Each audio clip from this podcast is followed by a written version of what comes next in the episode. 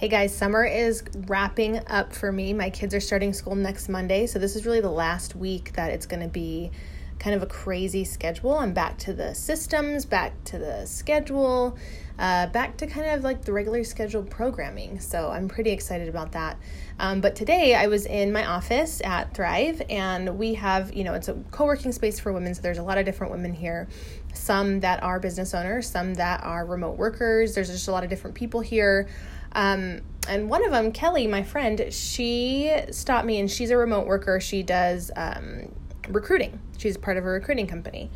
And she came to me today and was like, Hey, I have a quick question.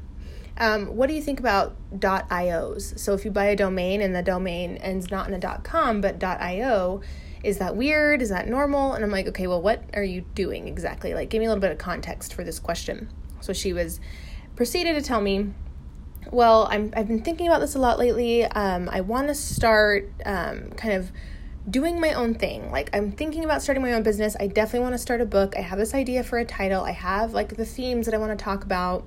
And I want to turn it into almost like coaching with different moms. I have a target audience in mind. And so it kind of spiraled into this like story that she was telling me about how she wanted to go out and she's happy in her job. She loves what she does but she just feels this pull, this call to do something a little bit different and for herself. And of course, then as she's spewing out all this information, I then start spewing out all of the information that I have. And I told her, okay, so first of all, having the .io is fine. You can totally do that. There's nothing wrong with that. But like if you're someone who's thinking like I want to start my own thing, not quite sure what it's going to be yet, not what don't really know what it's going to look like, don't know what the service or product is going to be, I just know that I have this thing inside me that needs to come out. And I just don't really know like the steps. Like what what do I do to start? And so to Kelly I said, definitely the first thing you need to get is your domain. Like don't get overwhelmed with all the things. Like I know you feel like you need probably a logo and you know all these like a business plan and all these things. You don't. You don't even need to really create content quite yet. But what you do need is if you have this idea and you're like stuck on the name, you love it, grab the domain and where used to really not matter and it doesn't that much anymore, but I told her, why don't you get your domain from Google? Google offers domains now that you can purchase. And if you decide to get a Google uh, G Suite account, so like it has your Google Drive, it has an email that's dedicated, like Gmail, um, but you can use your own domain with it, and it's pretty inexpensive. Um, I think I think my friend Monique said it was sixty bucks a year or something like that. So if you sign up for G Suite, the paid account, you get a free domain. So it kind of eats up the cost of that. You have a dedicated email.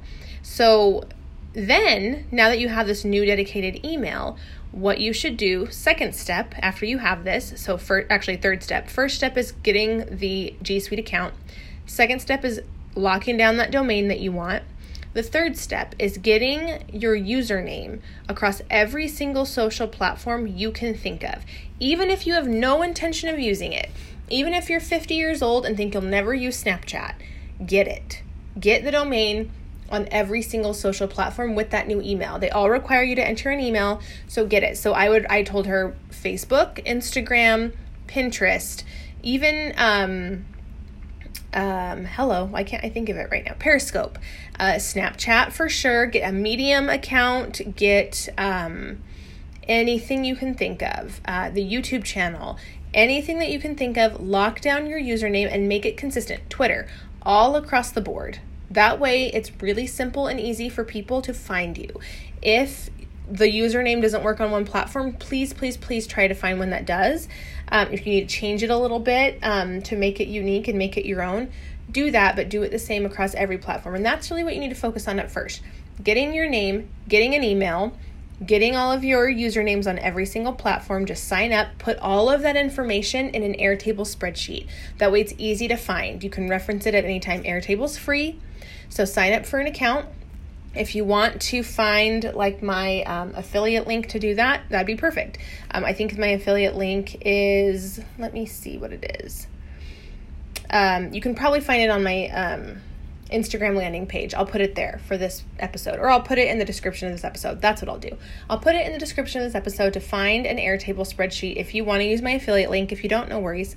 Um, but it's there, and put all of your logins to everything in that spreadsheet so you have them. Um, that's the important thing. And once you have that done, you can pat yourself on the back and know that you took the first step. You decided to like put your flag in the ground, claim your space, claim your name, and then and really make this dream that you have a reality. This is your first checklist. There's a hell of a lot more to do now, but at least this gets done. You can breathe a sigh of kind of relief that you took the plunge. You took the first step into making this thing that's been kind of brewing inside of you actually real.